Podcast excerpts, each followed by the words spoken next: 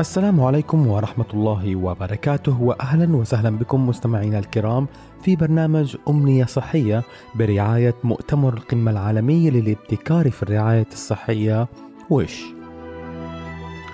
يعد القلق والاكتئاب أكثر مشاكل الصحة النفسية شيوعا علاوة على أنهما من أبرز المشكلات الصحية على الصعيد العالمي.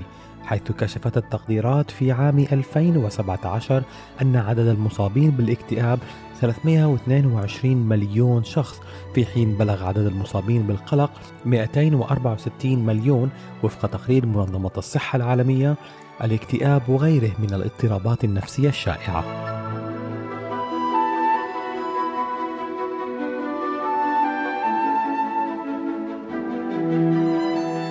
ولمعرفة المزيد عن ما هو القلق تعريفه أنواعه وطرق التعامل معه والعلاج. معي في هذه الحلقة الدكتور رضوان عبد العال زميل الكلية الملكية البريطانية للأطباء النفسيين واستشاري الطب النفسي في مستشفى الأهلي. طبعا القلق عندما يذكر القلق فيذكر بمقارنة مع الخوف. القلق هو عبارة عن مكونتين شعور بالخوف وأفكار تتعلق بما يخاف منه الإنسان. الفرق بينه وبين الخوف الطبيعي أنه غالبا هو خوف من شيء غير موجود. شيء يعني يتصور الإنسان أنه قد يحدث في المستقبل. آه، أما الخوف الطبيعي فهو خوف من شيء موجود. يعني إنسان مثلا آه، سمع إنذار حريق في البناء الذي يعمل فيه. فتأكد أن هناك حريقا. فشعر بالخوف هذا طبيعي. أما الشخص الذي عنده خوف من الكوارث. لا يوجد ما يدل على خطر الحريق في البناء. إجراءات السلام معمول بها. التمرينات السنوية والدورية للإنقاذ من الحريق يعمل بها. وكل شيء يعني على ما يرام. ومع ذلك لديه خوف مصحوب بالتفكير. ماذا لو حصل حريق؟ ماذا سأفعل؟ هذا هو القلق. هذا إذا ازداد من حيث الوقت الذي يأخذه من حياة الإنسان. ومن حيث تغيير الإنسان أو تقييد نفسه ببعض الأمور بحيث والله دائما آه، يكون مثلا يطلب أن يكون مكتبه قريب من الباب المؤسسي حتى إذا حصل حريق أن يخرج فوق. يطلب أن يكون بالطابق الأرضي. إذا أصبح يقيد نفسه تقييدات من هذا النوع أصبح عنده ربما اضطراب القلق. هكذا تميز القلق عبارة عن شيئين التفكير المفرط مصحوب بخوف من شيء غير موجود ولكن الإنسان يتوقع أو يخشى حصوله في المستقبل. هذا هو القلق. يتسم القلق على أنه حالة بالشعور بالتوتر والخوف لدرجة يصعب السيطرة عليها وتؤثر في أنشطة الحياة اليومية. وهناك أنواع مختلفة من القلق تتراوح من القلق العام والاجتماعي إلى حالات الرهاب. أنواع القلق بمجموعها تختلف عن بعضها بعضا بحسب الشيء الذي يخاف منه الإنسان. فمثلا هناك الخوف البسيط المسمى بالرهاب يعني الشخص يخاف من ركوب الطائرة. لأنه حصل عنده ظرف معين في الطائرة مثلا فأصبح يعني يتوجس من ركوب الطائرة. آه هذا خوف بسيط يسمى رهاب الطيران أو إنسان يخاف من الأماكن المرتفعة. تمام؟ والله يقول لك إذا صعدت إلى البرج الطابق مثلا العاشر الثالث عشر ينتابني غثيان لا أستطيع الاقتراب من النافذة لا أستطيع الاقتراب من الشرفة هذا خوف بسيط. آه، موضوع إذا نفس نفس المعنى وهو أنه شعور بالخوف مصحوب بتفكير زائد ولكن من لشيء واحد يعني محدد. هناك آه، أنواع أخرى من الخوف تكون أو من القلق تتعلق بمواضيع أعم. فإذا كان الموضوع يتعلق بقلق من آه، الانطباع الذي يكونه الناس عن الشخص ما هو رأيهم فيه؟ هل يقولون إنه هذا الإنسان واثق من نفسه أم لا؟ هل يظنون فيه أنه يعني آه، ذو شخصية قوية أو لا؟ هل يظنون أنه قد قصر في شيء ما أو لا؟ فشغله الشاغل هو تقييم الناس له. في هذه الحالة يكون لدينا ما يسمى الخوف الاجتماعي أو القلق الاجتماعي. هذا الإنسان يكون منتبها جدا في المواقف الاجتماعية آه، حذرا من اللقاء مع الناس الذين يعني يهتموا بآرائهم وبانطباعهم عنه. فهذا الرهاب الاجتماعي. هذا وضعه يعني يعني أكثر تفصيلا من الرهاب البسيط. وهناك نوع آخر من القلق اسمه القلق المعمم أو اضطراب القلق المعمم. في هذه الحالة يعني يكون خوف الإنسان على أشياء مستقبلية مثل يخشى أن يعني على عمله ووظيفته. دائما لديه هاجس هل عملي مستقر؟ هل سيحصل معي مشكلة في المستقبل؟ هل هذا عمل مضمون؟ هل هناك مدير جديد مثلا وستصبح مشاكل آه، أو يقلق على أسرته. فأيضا هاجسه الشاغل آه، سلامة أولاده سلامة أسرته مستقبلهم. أو يقلق على الناحية المادية على آه، دخله على هل هل سيكون في وضع مريح في المستقبل أم لا. أو الأمر الرابع أنه قد يقلق على صحته. فتكون لديه هاجس و آه، يعني قلق من الأمراض. فعند أقل إحساس بالألم أو بعرض خفيف في جسمه آه، يسارع إلى زيارة الأطباء والقراءة على الإنترنت حول الأمراض. ولا يكتفي بالتطمين ولا يكتفي برأي طبيب واحد أو طبيبين. فهنا يصبح قلقه يعني آه، يشغل حياته. فهذه الأنواع الأربعة تدخل فيما يسمى اضطراب القلق المعمم أي أنه عام لعدة أمور وأيضا يشغل يعني وقتا طويلا من آه، آه، يوم الإنسان في كل يوم على فترة أشهر. فيعني فهنا أصبح محور القلق أعم. فهذه يعني بعض الأنواع المتعددة للقلق ويعني الأمر الجامع فيها هو هذا الخوف الشعور بالخوف والتفكير المصاحب له. يضاف إلى ذلك ملاحظة يعني إضافية أنه غالبا ما يضاف إلى هاتين المكونتين مكونة ثالثة وهي الأعراض التي في الجسم. يعني من تسرع في القلب أو إحساس بضيق بالنفس أو إحساس بالدوار أو إحساس بضعف في الجسم أو طنين في الأذنين أو تعرق زائد أو أو مشاكل في الجهاز الهضمي مثلا يشعر بانتفاخ في بطنه غازات يشعر بإمساك إسهال زيادة في الحموضة أعراض كثيرة جدا هذه الأعراض الجسمانية آه، هي نتيجة للقلق ولكنها كثيرا ما تكون هي السبب الذي يدعو الإنسان لزيارة الطبيب هل يمكننا المرور بنوع من القلق دون معرفتنا بذلك؟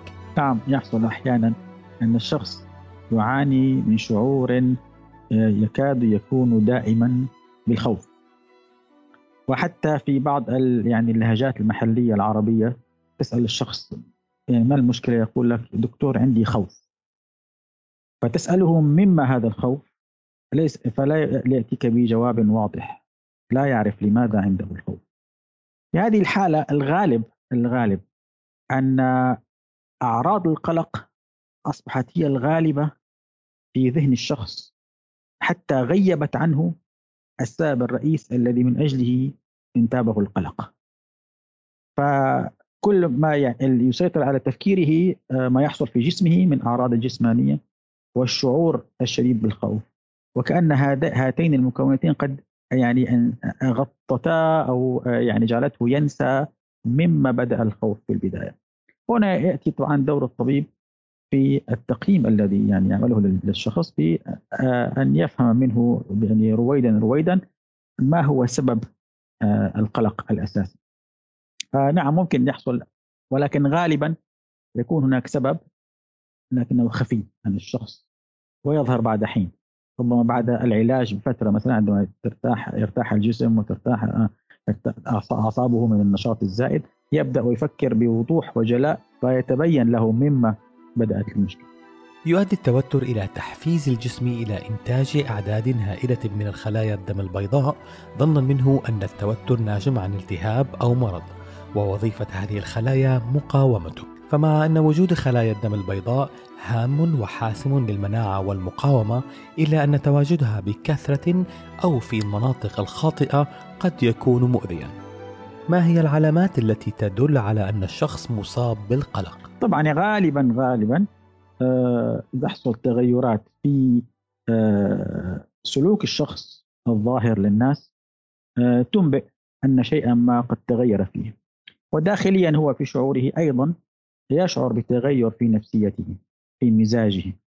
فهناك علامات. فتنقسم إلى أقسام.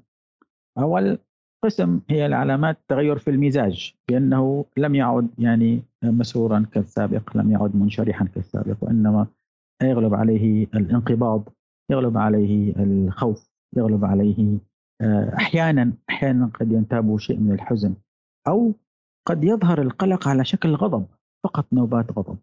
تمام؟ فاذا اختلاف المزاج هذا هذه إحدى العلامات. العلامة الثانية أنه يعني يبدأ يصرف وقتا أطول وأطول في التفكير. فتراه يعني جالسا مع نفسه يفكر ويفكر ثم يؤثر هذا على النوم. العلامة الثالثة هي علامات في الجسم في وظائف الجسم. فهذه يسموها العلامات البيولوجية. يعني منها مثلا آه، قلة النوم. منها تغير في شهيتي للطعام غالبا تخف الشهية للطعام آه، منها ضعف في التركيز. فيعاني من النسيان. يقول والله لا أركز جيدا إنما أنسى. فهذا تغير في الوظائف الفيزيولوجية للجسم. وهناك نوع رابع من العلامات وهي الأعراض أو الإحساسات التي يشعر فيها بها في جسمه. وذكرت منها أمثلة من أكثرها شيوعا الأعراض القلبية في القلب يعني تسرعات القلب أو الشعور بقوة ضربات القلب. آه، ثم آه، الأعراض في الجهاز التنفسي مثلا شعور بضيق في الصدر صعوبة بالتنفس. أعراض في الجهاز الهضمي شائعة جدا. كما ذكرنا يعني الحموضة في المعدة، تغير في عادات الدخول للحمام إلى آخره، تطبل في البطن، انتفاخ غازات. وأعراض أخرى متنوعة في الأذن كما ذكرت لك الدوار، الطنين أو في الجلد شعور بخدر أو تنميل في الجسم في أمان نواحي مختلفة أو الحكة أحيانا يذهب إلى طبيب الجلديه وليس لديه سبب يعني التهاب أو شيء معين في الجلد أو إكزيما يسبب الحكة. فهذه اعراض جسميه هي العلام النوع الرابع من العلامات. هناك نوع خامس وهي التغيرات السلوكية. لأن القلق يؤدي إلى نوعين من السلوك. الأول هو سلوك التجنب لأن الشخص يبتعد عن الشيء الذي يخاف منه. فمثلا آه، أماكن المرتفعة يتجنب الأماكن المرتفعة يتجنب الصعود إلى طابق مرتفع آه، يخاف مثلا من القلق الرهاب الاجتماعي. يعني يتجنب اللقاء مع الناس الذين آه، يعني يهتموا برأيهم أو بانطباعهم عنه. آه، يكون فهذه سلوك التجنب. وهناك سلوكيات الأمان لأنه يحاول أن يطمئن نفسه بشيء بطريقة ما. فيتكلمنا مثلا عن القلق من الأمراض. فهنا سلوك الإطمئنان بحيث يقرأ دائما عن الأمراض ويراجع الأطباء آه، يطلب من أصدقائه أن يطمنوه عن ما يحصل في جسمه. إذا والله أصابه صداع خفيف أو كذا فورا يتصل بصديق أو أحد. هل أنا بخير؟ هل فهذا سلوك التطمين أو سلوك سلوكيات الأمان متنوعة جدا. فهذه يعني خمسة أصناف لعلامات تنبئ آه، عن حصول اضطراب القلق. كيف يمكن للقلق أن يؤثر على حياتنا؟ طبعا هذا هذا يعني سؤال مهم جدا لأنه من أهم آه، من المعايير الهامة لتشخيص اضطراب القلق أنه قد أثر على حياة الشخص على وظائفه. وهذا يحصل في نواحي متعددة أيضا. الناحية الأولى هو نفسه شعوره يعني بالارتياح والسعادة يصبح ضعيفا فيغلب عليه الخوف يغلب عليه كما ذكرت لك اضطرابات المزاج أو تغيرات المزاج المختلفة اللي ذكرتها لك قبل قليل. فهذا أول تأثير على حياته التأثير الثاني على حياته هو ناجم عن التغيرات السلوكية سلوكيات التجنب وسلوكيات القلق عفوا آسف سلوكيات الأمان فتبدأ تحاصره في حياته. فمثلا شخص لديه هناك نوع من الرهاب لم أذكره لك قبل في المقدمة رهاب الساحة أو رهاب الميادين. كيف يعني؟ هذا إنسان آه، يشعر بقلق شديد إذا كان في مكان مزدحم أو مكان يصعب الخروج منه أو يصعب إنقاذه منه إذا حصل معه مشكلة. قد يكون طريق سفر سريع ولكنه مفتوح ولا توجد مثلا مدن قريبة منه. فأي من هذه يعني الأنواع المختلفة وغيرها من الأماكن تسبب له قلقا. فإذا حصل ذلك آه، هذا يؤدي إلى آه، أنه لا لا يسافر بعيدا. لا يذهب إلى مجمع تجاري مزدحم. لا يذهب إلى مكان مغلق. فيسبب تضييقا على حياته. فإذا التغيرات السلوكية تؤدي إلى تقييد في حياة الشخص. هذا الأثر الثاني. الأثر الثالث للقلق هو من خلال تأثيره على وظائف الجسم المختلفة مع طول الزمن إذا تعرض الإنسان لاضطراب القلق على مدى مثلا سنة أو أكثر سنوات قد تظهر لديه بعض يعني بوادر الأمراض المزمنة. من ذلك ارتفاع ضغط الدم. من ذلك آه، مشاكل في ضبط السكر سكر الدم. ف وغيرها من مثلا مشاكل المعدة اضطرابات المعدة. فهذه فإذا ندخل في يعني مجموعة من الأمراض الجسمية التي سببها الأساس هو فرط النشاط في الأعصاب الناجم عن القلق. فهذه يعني بعض يعني أمثلة ثلاثة على ثلاثة أنواع من التاثيرات القلق على حياة الإنسان. طيب دكتور ما هي الطرق والأساليب التي وجب اتباعها للتقليل من اعتلالات القلق وللعلاج؟ طيب طبعا اضطرابات القلق تصنف بشكل عام أنها يعني اضطراب في طريقة التفكير. تمام؟ فاذا الوقاية والعلاج لا بد أن يتضمن آه، تغييرا في التفكير.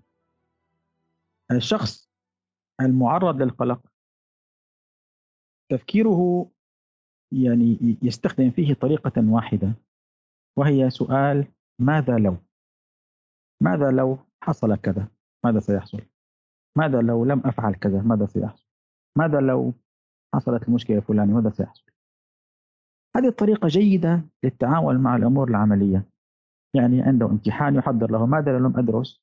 سأرسب إذا فالأفضل أن أن أن تدرس ماذا؟ والله لو حصل حريق طيب نتخذ إجراءات السلامة في الحريق في في المنطقة في مكان العمل. وهكذا. ولكن في الأمور التي ليس لديه تحكم فيها ليست تحت سيطرته. مهما سأل ماذا لو وماذا لو لن يستطيع أن يصل إلى حل. يعني ماذا لو أصابه مرض؟ ماذا لو أصابه مرض؟ طب هو هل هناك من شيء يستطيع أن يفعله ليقي نفسه من المرض؟ طيب يخاف مثلا من مرض خطير يخاف من السرطان. هل هو يفعل شيء يعرضه لمواد مسرطنة؟ لا. طيب هل هو مهمل بناحية معينة؟ لا هو ما شاء الله الغذاء صحي ويمارس الرياضة وحياته صحية ما عنده مشكلة.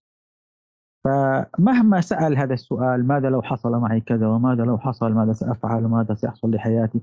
هذا السؤال ليس لديه نتيجة عملية يعني لن يستطيع أن يغير شيئا من النتيجة تمام؟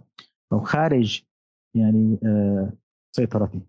في هذه الحالة يجب أن يتعود هنا الوقاية يتعود أن يستخدم تفكيرا آخر غير تفكير ماذا لو وهو تفكير التقبل.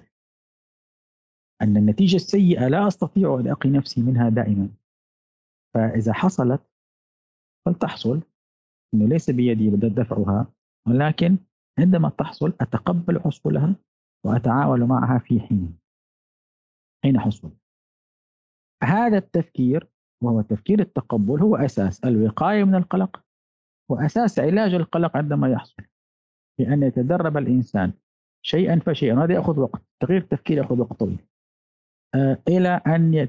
من حساب الأمور قبل وقتها لأشياء لا يستطيع التحكم فيها إلى تقبل الشيء السيء. فهذه نوع من أنواع الوقاية والعلاج. أيضا بالمثل أن يحاول أن يخفف من نتائج القلق على جسمه بأن يجعل جسمه نوعا ما يعني أكثر مقاومة لأعراض القلق، كيف؟ يعني الشخص المعرض للقلق يتسرع قلبه بسرعة. ممكن يتعرض لأعراض بالجهاز الهضمي بسرعة يتعرض لأعراض بشد عضلات الجسم بسرعة.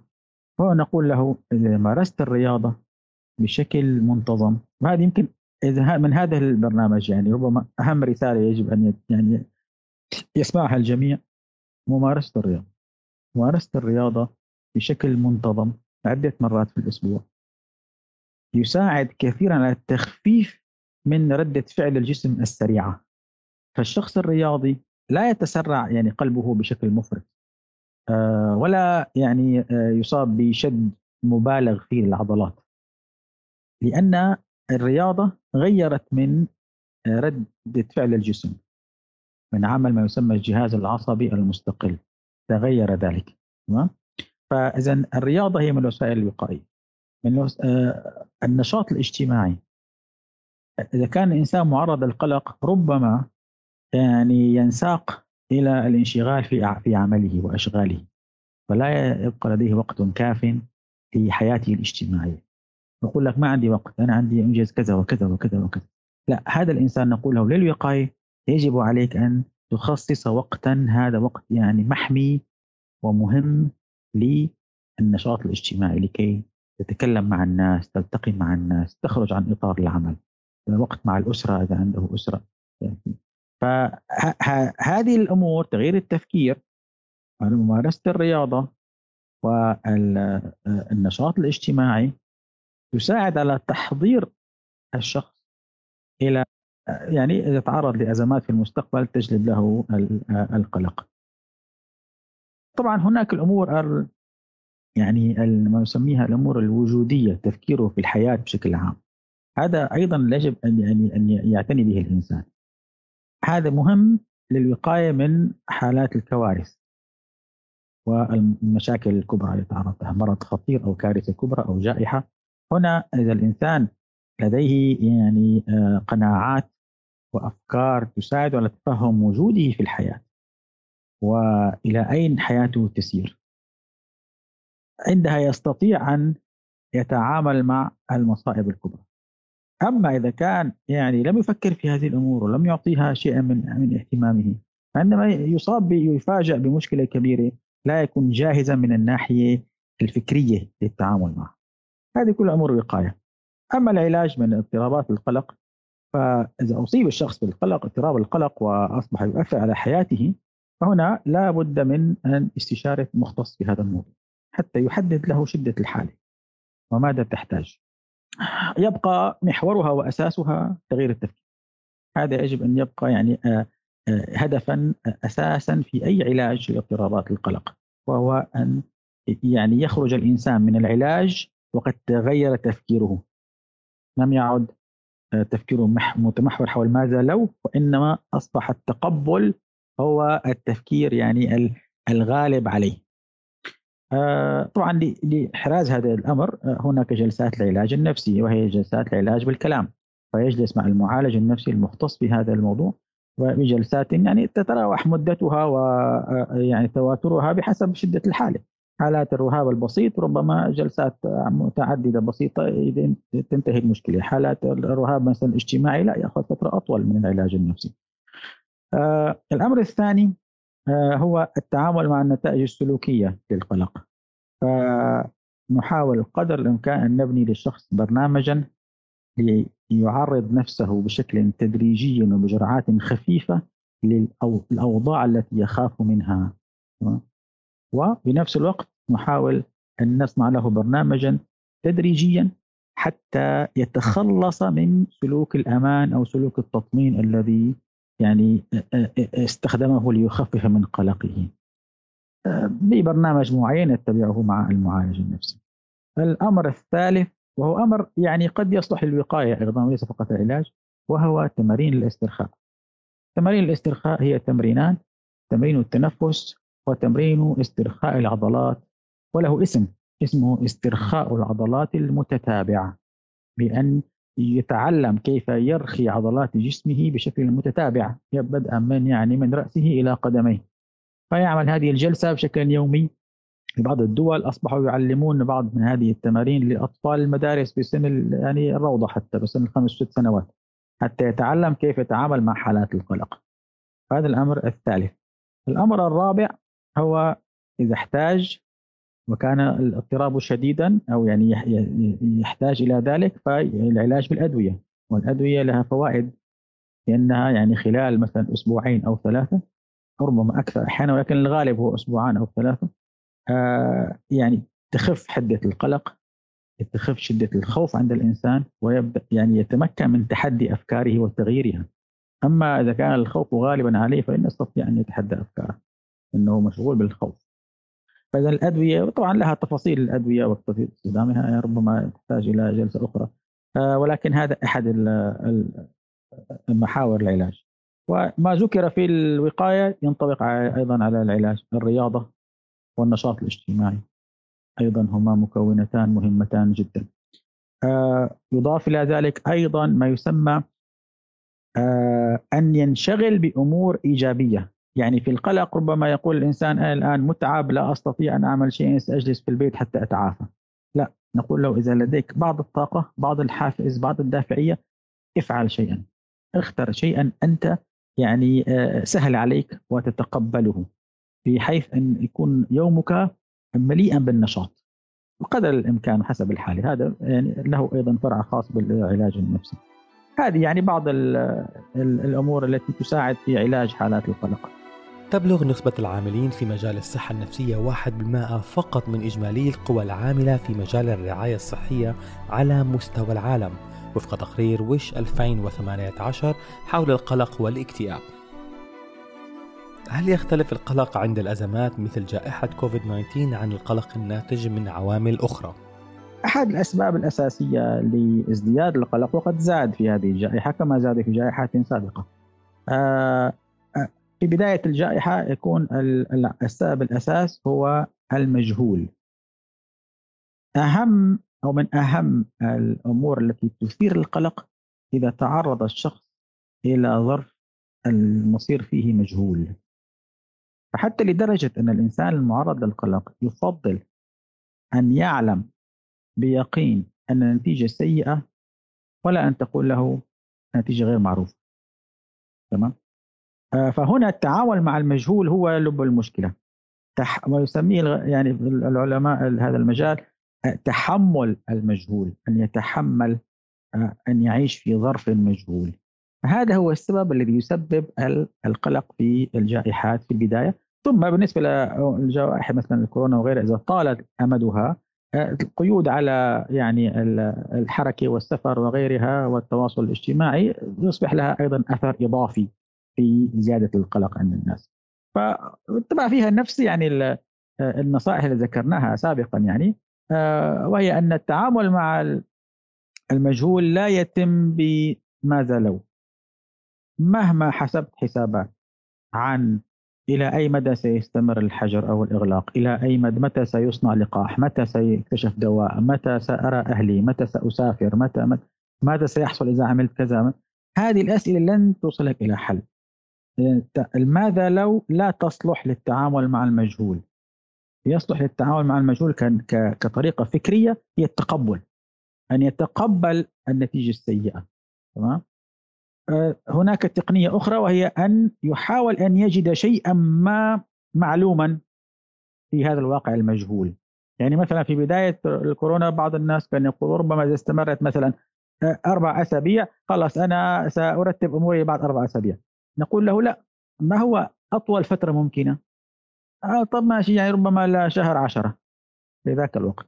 خلاص إذا اعمل أنت خطتك على أساس شهر عشرة. وقول هذا صعب. لا تقبل هذا الصعب في البداية ويكون على وضوح منه أفضل بكثير من الانتظار أسبوع بعد أسبوع. آه في شيء خاص بالجوائح آه متابعة أخبار يعني المرض نتيجته سيئة على على الشخص. فالأفضل الاقتصار على الأقل القليل المطلوب فقط الذي يحتاج إليه حتى يعني يطبق الإجراءات المطلوبة فقط. أما عدد حالات في بلاد أخرى وكم آه، الوفيات ويتابعها ساعة بساعة ويوما بيوم وهذا ضار جدا يعني تمام؟